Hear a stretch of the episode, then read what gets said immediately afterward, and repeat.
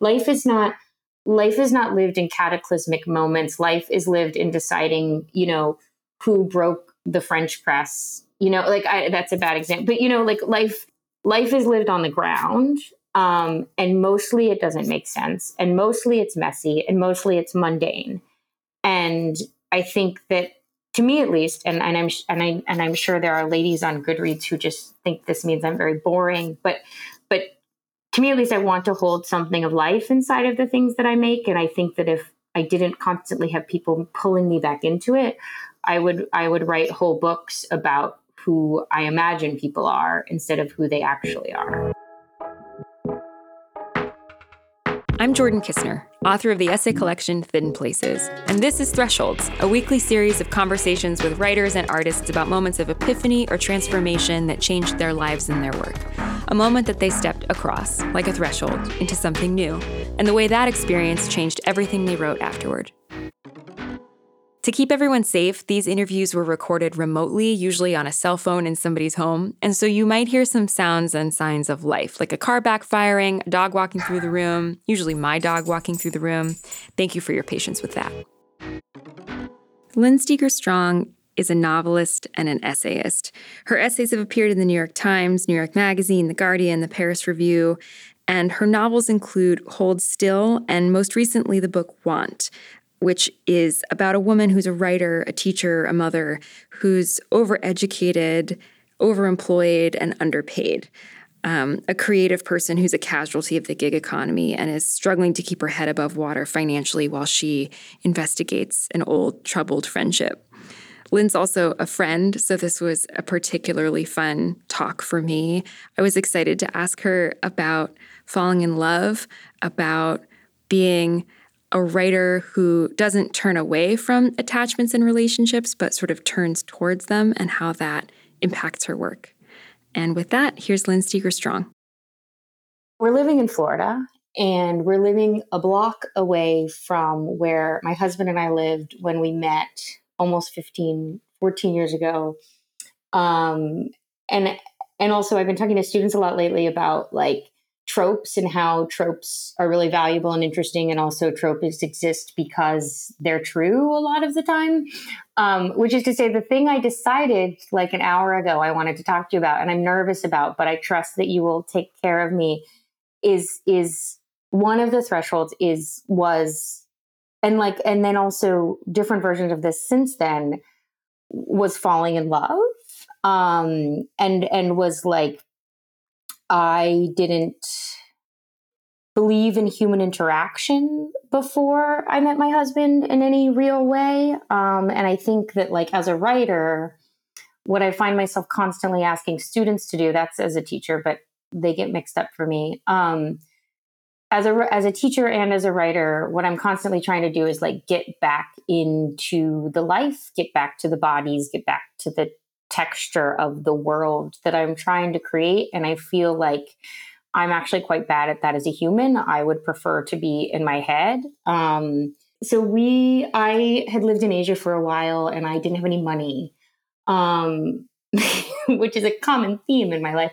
Um, I didn't have any money, so I came back to this town where I grew up, which is which is beautiful, but but I hated it. I hated it so much. Um, growing up and I never thought I'd come back and I came back and it was really weird and and my uh, one of my good friends from high school was like you should hang out with my brother. He's the only other person in this town that I like. And my friend of course wasn't here because he's a sane person. Um anyway so so he and it, and it became this almost joke among our friends that like I would meet my friend's brother and he would entertain me while I was here for as long as I had to be here. Um, and and my friend's brother is my husband, just to sort of give it away. Um, so so anyway, so we went to this ridiculous concert and whatever. And the first night we met, I went over to his house and he had bookshelves. And I didn't actually mean to tell this whole story, but he had bookshelves, um, which is if you've ever been to South Florida, is in itself impressive. Um, he had bookshelves, and on his bookshelves, he'd he'd actually taken this class in college on French women writers, which I figured, but was it was it was still impressive. He had he had Marguerite Duras and and Helene Cixous and and some other sort of French women writers that I love a lot. Um, and he had Franny and Zooey, which I know is sort of out of style. Um, but I, it's a book that, that meant a lot to me. Um, and I said, Did you love this? And he said, I didn't finish it. And I said, Sit down. and I made him listen and I read him um, Franny and Zooey. Um, and then, you know, 14 years later, I didn't, I haven't left. Um, which is which is also how he used to describe it when people were like, "Oh my God, you're dating Lynn Steger," um, and he was like, "Well, we don't really date. She just comes to my house every day." Um, but but anyways, the point the point the point of this is is that in these weird two years, then like I had to convince him to leave, which was harder than I thought it would be, and um, we had to figure out where to go and all of these things.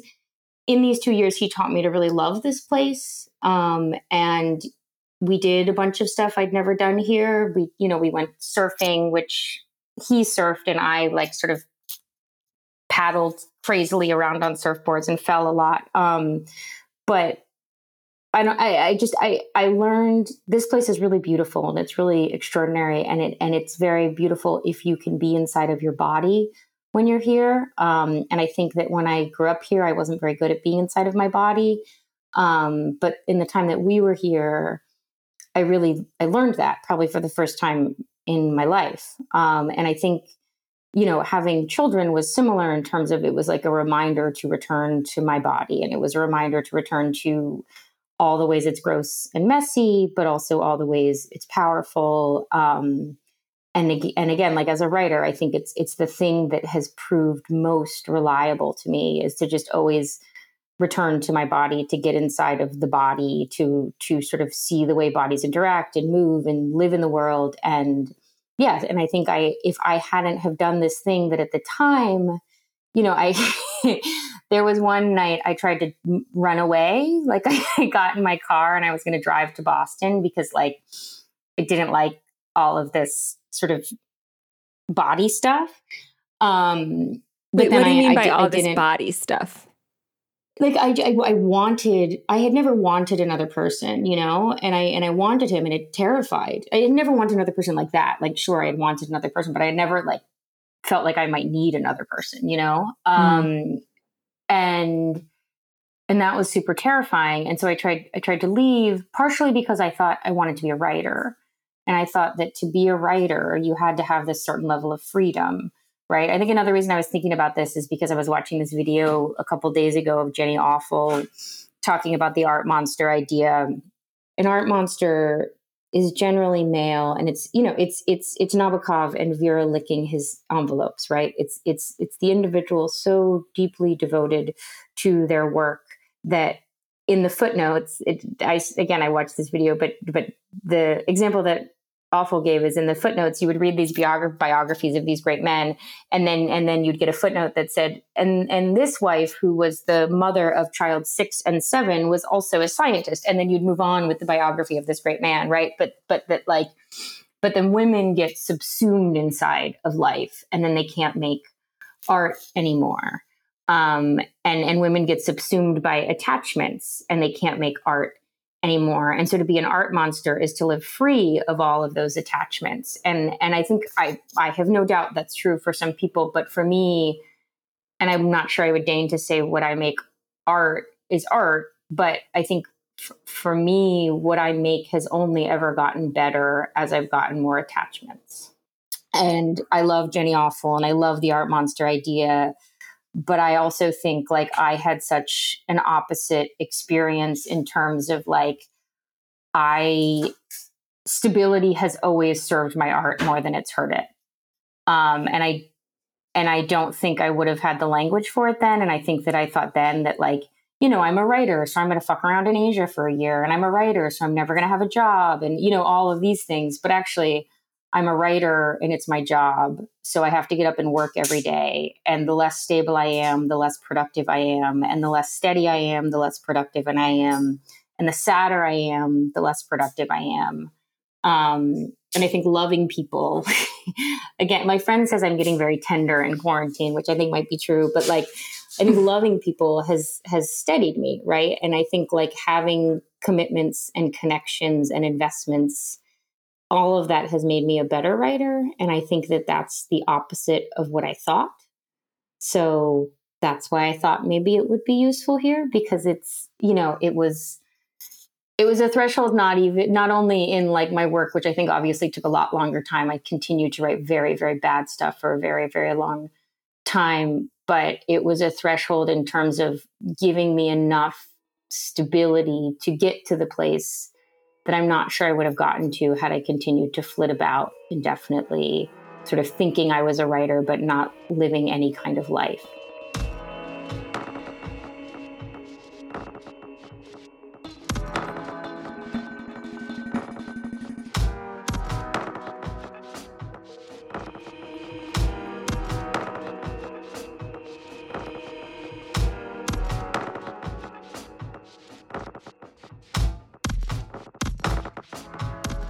You were saying earlier that like you were kind of s- skeptical of human contact in general until you Mhm. until you met what was it about him i don't know i don't know if i want to ask you why which is like maybe Yeah. maybe too large a question maybe the better question is what made what about him made you reconsider you know i don't i don't i have no he wore he had this pink polo shirt jordan you know me. He had this pink polo shirt that he wore and he was in a fraternity. I have i mean something that felt deeply and fundamentally kind and human that i had never seen before and none of the rest of it made any sense. Um, because like he was not my type insofar as I had a type. He was very cool in high school, and that was that. That's generally not something you should think highly of. I already mentioned the fraternity. Um, it, it- yeah, none of none of it makes sense except for something elemental that I can't totally explain. Um, was, was that there like yeah. from the from jump like the minute you saw his bookshelves you were like okay No, I'm curious. So, okay, see, this is. I was like, I should prepare. I'll tell it to you. So, no, so I have a complicated relationship with my parents, and we had gotten into an argument, and I had left our house, and I had gone to Starbucks, um, and we had not. My husband and I had not like met officially. We sort of he was four years older than me, and we had some social overlap in high school. Um, but I walked into the Starbucks and he was pouring sugar into his coffee, and I had been very upset. And I had this shocking desire to ask him to hug me. So I had to go hide in the bathroom until he left because I got like very uncomfortable. Um, because I don't I don't know if I'd ever wanted to ask anyone to touch me like on purpose while I was sober before. Um, and so I went and I hid in the bathroom, and then um, and then he left, and I went and got my coffee and went on with my day. Um, so yeah, I don't, I don't, I don't. Again, I, I have no, I have no answer for it, which is also why maybe it's interesting to me, is because like another threshold that I was, I was thinking of using was I once went to lunch with someone who was professionally important to me, and she had said some upsetting things to me and and I looked at her and I said I have no answer. And she was like that's your problem. You always have an answer. Um and that haunts me still because she was right. Like I always want to have an answer um but I but I'm not sure on this one. It sounds like that's something that felt like familiar to you. It was right. You know like I, I mean I actually think like the the person who said it to me like the reason I loved our relationship was because she said things like that. Um, yeah, I don't know. It, it it wasn't wrong. so I love to have an answer. do you feel like that's um there's something else that i was i was going to take us in a different direction i think but i want to like linger on that do you feel like that wanting to have an answer makes you more attracted to the places where you don't have one? Yeah, I mean, I think I think again, I think that that's why going back into life and going back into human interaction is so productive and also sometimes hard for me as a writer is that you don't always have the answer and that people continually surprise you and life continually surprises you and sort of dailiness continually surprises you. And I think as long as you stay in the abstract and in your head, if you're a person who likes to think and likes to read, you can you can stay really safe. You can sort of say, "Oh yes, I, I, you know," even if you don't have the answer, you can go find it, right? Whereas, like, what is this person I love going to say when I do this thing accidentally or not accidentally, or what is this person I love? How am I going to love them in a way to keep them safe or keep them not scared? Like, all of that is uncertainty, um, and so I think that this is all connected in terms of like I think that we have to you have to enter spaces of discomfort and uncertainty to make things that are valuable. Um, and I think there's just the minute you enter life, there's so much of it, and and the minute you stay inside of books or your head, you can avoid it. It's interesting. It sort of sounds like in this construction, your relationship with your husband was this portal through which you entered life, which then sent you kind of back into a different relationship with your writing and to, to where you could actually, where you were making books. Yeah, yeah. I mean, I think that that's a good that's a good construction. Again, there's I was 22 when we met. I was I think 30 when I published my first book. Um, so so it was it was a beginning, right? Like I think I think I think maybe I moved from talking a lot about being a writer and a lot of really messy, awful paragraphs with no grammar to like more grammar by 23 and like five pages by 24. You know, I mean, it was a, it was a gradual it was a gradual process. Although interestingly, I finished my first book on my phone while I was nursing our baby, um, which who maybe was my second portal. I don't know. She's also a human with agency and autonomy, um, who I like very much. Um, but yeah, I don't know. Maybe th- there's something there. I mean, I, I do think at every moment in my life when the attachments have grown, my willingness to double down on the things I want to make has accompanied them. I get up really early to work and I'd gotten up I'd gotten up early. I can't use words. I'd gotten up early to work and things were going well and then my attachments, my humans all woke up and they were talking. They were talking so much and I wanted them to stop talking. And so I went running. And then I came back and then I started working again. And the thing that I'm working on is about attachments because I think maybe everything I work on is about attachments. And it was this strange thing of like, I'm trying to write this book about community and family and joy. And my six year old was trying to tell me a story. And I was like, honey, you have to stop talking.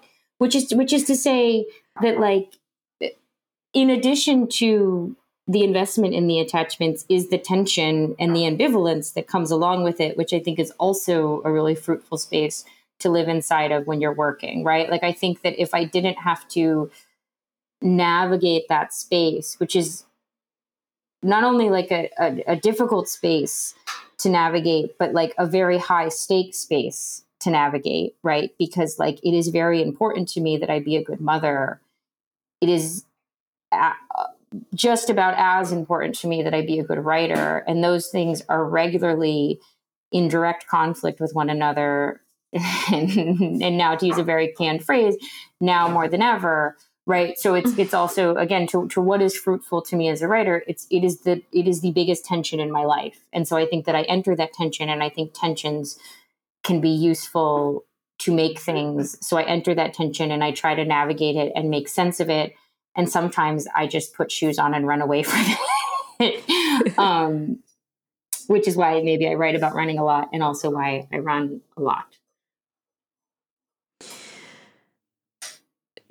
Did that feel? I like I am the way that you're you're framing that in its current construction mm-hmm. has a lot to do with not just being a partner, but being a mother Mm-hmm. But I'm wondering if that tension was there from the from the moment that you decided that your husband was somebody that you were willing to be attached to. Yeah, I mean, I think it was it was it was it's funny because he he traveled. I maybe this is maybe this is the why, Jordan. He he was a sailing coach when we met, which means that he traveled a lot and all over the world. Um, and so it was this very ideal, I think, entry point into human attachment. Insofar as like I still got I still got weeks and sometimes months a lot at of a time. time. Yeah, where he where he left, and so I think that that was it was really interesting and useful. It was also really interesting and useful back to this idea of like ambivalence or tension because I would be like, oh, I'm going to get so much work done and I'm going to have this space and I'm going to think in these new ways and I'm going to read all these books. And then like I would be cranky on the couch with reality TV and baked goods for like most of the time, you know, um, which is also an important part of my process. Um, but, but, but yeah, I mean, I think, I think it was, it was always attention because I, I want to be in my head when I want to be in my head, and your people in your life don't want you to be in your head when you want to be in your head. Um, and I had never cared. like I had, you know, I had never, I had never had anybody that I cared so much about that I felt guilty for just leaving the dinner table with a book on my lap. Um, so yeah, I mean, I, th- I think that that was a tension, like you say, it becomes it becomes a different tension with children, and there's there's that great gift of so much more guilt with children. Um, but I think it's there in all of my attachments and all of my relationships that I want to be as invested in them as I am in my work, and sometimes that feels shamefully hard. That um it's reminding me of something I read it somewhere or it was like on television somewhere. I'm trying to remember where I where I have this like phrase in my head which is that like we like to think of the, Shakespeare as like this fascinating person, but like Shakespeare was a man with his back turned to you writing. You talked earlier about like the art monster mm-hmm. and who we imagine the artist to be, and that like genius and great work requires like solitude and a lack of encumberment. Mm-hmm. And what you're talking about is the way that en- encumberment or attachment or entanglement, whatever meant you want to use, um, can be can be this really grounding gift to creative process while it is also really frustrate like i relate even though i don't have children i relate to that feeling of like oh i want to be like alone in my with my thoughts and my notebook. And then often when i am alone i'm like pretty bored and cranky. I'm like not the person i imagine i'll be when i'm off in my whatever imagined writing solitude. Um and having to like negotiate not just my relationships but the way that my relationships ask me to reconcile the gap between who I am and who I imagine myself to be when I imagine I might want to be an artist. Um, is is a big tension and like a big interesting fruitful space of tension um, like relationally and creatively yeah well even that thing you just said like who i am and who i imagine myself to be i think there are ways that there are lives that can be constructed. I do not have access to them, but there are lives that can be constructed where you can function almost solely as who you imagine yourself to be. And I think sometimes I read books and I'm sort of like, no, this character is who. I mean, I'm using your language, but but and I maybe think it differently, but this character is who someone imagines a life to be like, but it's not what a life is like. Um, and I think too that's where the encumberments are so useful is to say, no, that's not what like life is not life is not lived in cataclysmic moments. Life is lived in deciding, you know, who broke the French press. You know, like I, that's a bad example, but you know, like life life is lived on the ground. Um, and mostly it doesn't make sense. And mostly it's messy and mostly it's mundane. And I think that to me at least, and, and I'm and I and I'm sure there are ladies on Goodreads who just think this means I'm very boring, but but to me at least, I want to hold something of life inside of the things that I make, and I think that if I didn't constantly have people pulling me back into it, I would I would write whole books about who I imagine people are instead of who they actually are.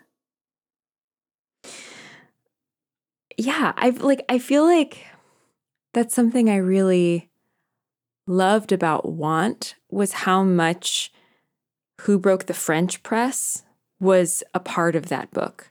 And actually, how much the, the way that that book managed to, I think to me, it felt like correctly dramatize the stakes of life lived on the ground of like who's where did the where did the 5-year-old's shoe go and like how am I going to deal with my subway commute and I don't really totally know how to talk to the person who I have to sit next to at one of my day jobs. Um, and I guess my curiosity is like wh- whether that was always there in your writing or if it got if it got there because it was a curiosity that came along with attachments. I think I mean I think to some extent and again this is I like your framing of who I imagine and who I am, but I think to some extent a certain a certain feeling of hypersensitivity, a certain feeling that like we need to talk about how intense it can feel to go to the coffee shop and have someone bump into you and to smell them and to see their shoes and their shoes look sad and then to feel sad about it and then to sort of have to go on with your day and not think about it but also you feel less human for not thinking about it and how do you live your life in the face of humans and the fact that humans are complicated and devastating on a daily basis like I think that's always sort of been my project. I mean, that thing I just described was like a very bad scene in a story I wrote when I was like 24.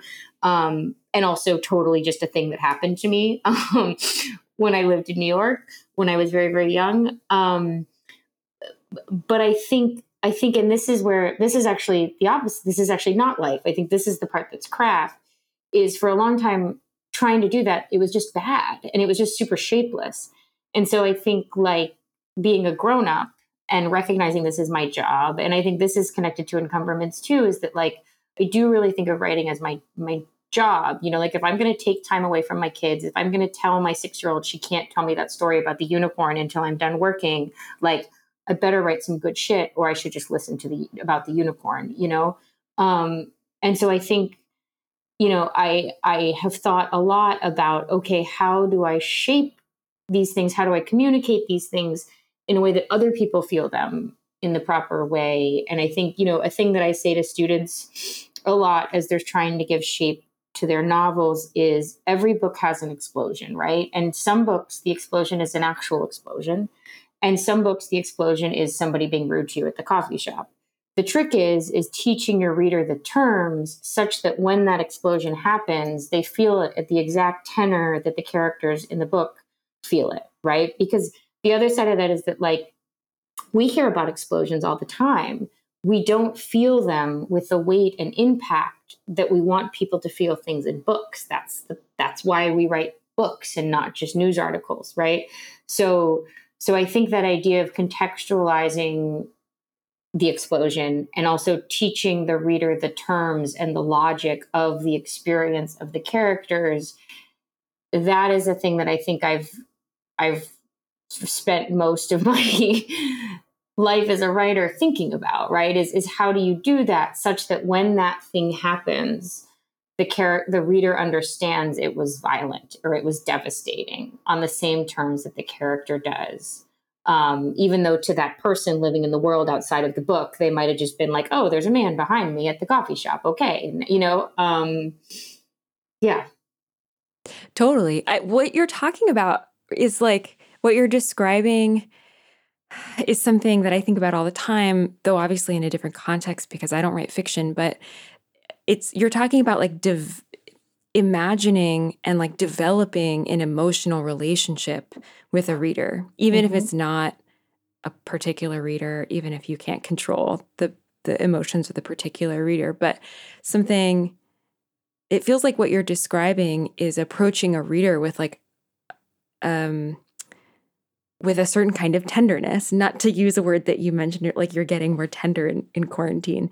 But, and that's it, that like rang in my ear because I have a, um, a note on my desk that just says the word tenderness. Like I just wrote like the word tenderness and like on a sheet of notebook paper and cut it out because it feels like the best thing that I can do is to try to approach not just like the real people I write about when I'm writing about real people, um, but also the the reader themselves with like that kind of care, so that they are with me and they will trust me, so that when I want them to feel like an explosion is happening, they're ready to do that.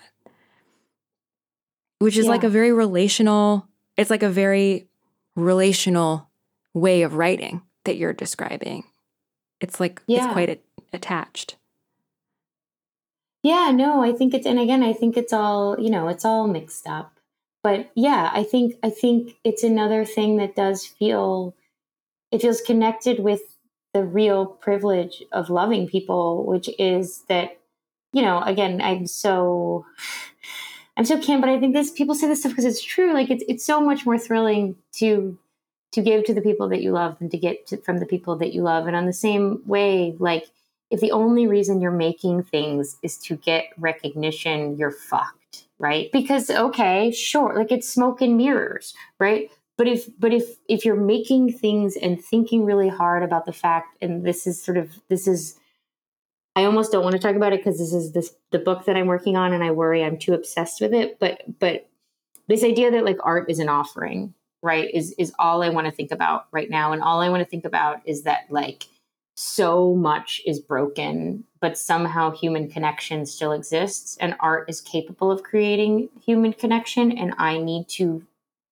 get hope from that and maybe even joy from that. Um, but the only reason I think it's still worth it to get up at four o'clock in the morning these days is to think of it as something I could offer to other people. If I thought that it was something that I could write to get something for myself, I would have quit years ago. Um, and I think again, that's attached. That's connected to the attachment thing, right? Like that's connected to I know the thrill and privilege of giving to other people in my daily life, and the idea that I might make something that, as now we've both said, could feel tender. It's not medicine. It's not saving the world, but it feels valuable, um, and certainly valuable enough to keep trying.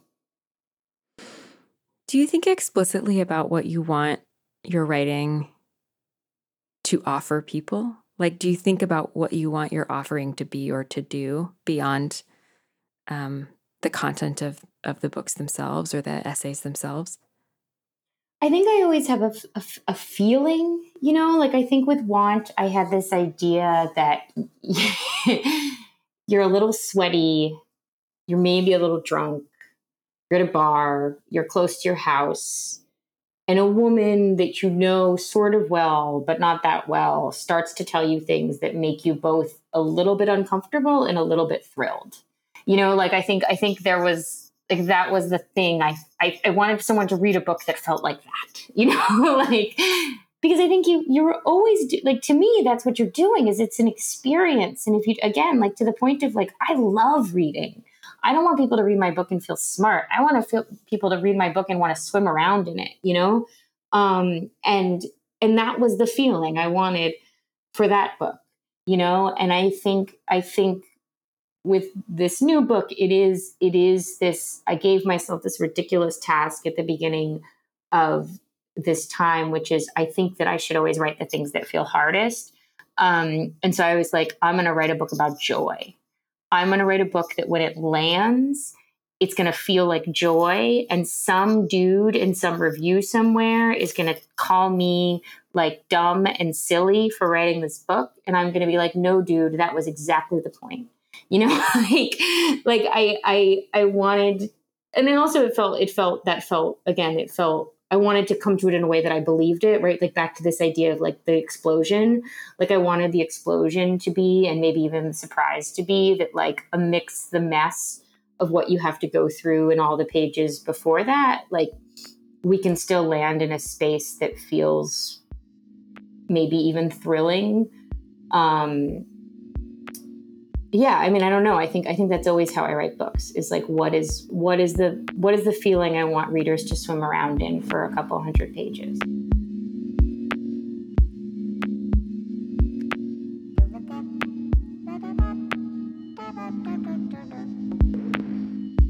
okay so we we started by talking about you meeting your husband spending this year these two years back in your hometown. Mm-hmm. And now you're back in your hometown again with your husband mm-hmm. in this like place that's really beautiful if you can be in your body. And mm-hmm. what's it like? Yeah, it's I still don't know. I mean, it's very I mean, first of all, the, the, the quarantine is is sort of an ideal way to do South Florida because it's such a beautiful place and there are a handful of people here, not least my husband's parents, who are really important to us, who we love a lot. And and to the point of being in your body, like there's just something so elemental, I think, to both of our bodies about salt and sun and sand. And to watch my kids experience that is it's extraordinary. A few hours ago, we were in the ocean. My girls and I, and my husband was out surfing, and you know, I don't know. It, it feels magic. It really, it feels, it feels magic. I mean, you know, it's it's a it's a ridiculous, difficult time. They're isolated and cranky and homeschooled, and we're all restless and exhausted. But the other day we went. It was a full moon, so we went out with my husband's parents and um, waited for the moon to come up over the ocean, um, and that felt like a gift you know? Um, it, it's it's a really hard place when you have to interact with people.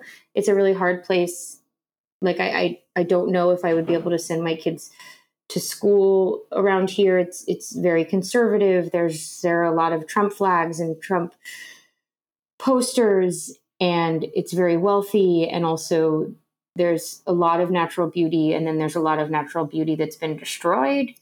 Um, so it's a really complicated place. Um, but in the way our lives have really been pared down right now, it's interesting to be back and basically only be engaging with the parts that are my favorite parts. Um, although you like can't go to the gas station because no one's wearing a mask, and you can't go to the playground because no one's wearing a mask. Um, so we are we are also which which to be honest is a thing I felt well before COVID. Whenever we came here, like it is it's it feels really isolating. Um, but since isolation is a given right now, um, the the other parts are are nice.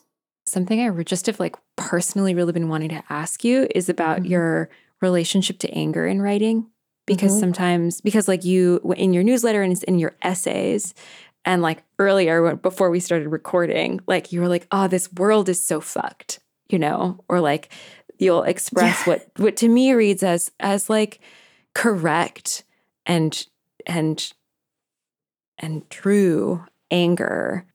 You know i i wrote i think it was it was years ago. It was like three or four years ago i wrote this essay about anger. It was it was like why this essay is not about anger or something. Um and and then i and i was writing all of this stuff about anger and it was around the time that i was writing want.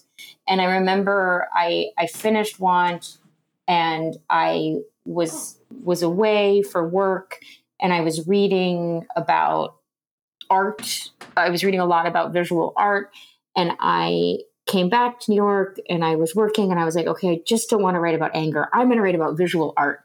And so I wrote this piece about these this book I'd been reading called Ninth Street Women and, and these female artists and I had gone to look for their work and I couldn't find their work.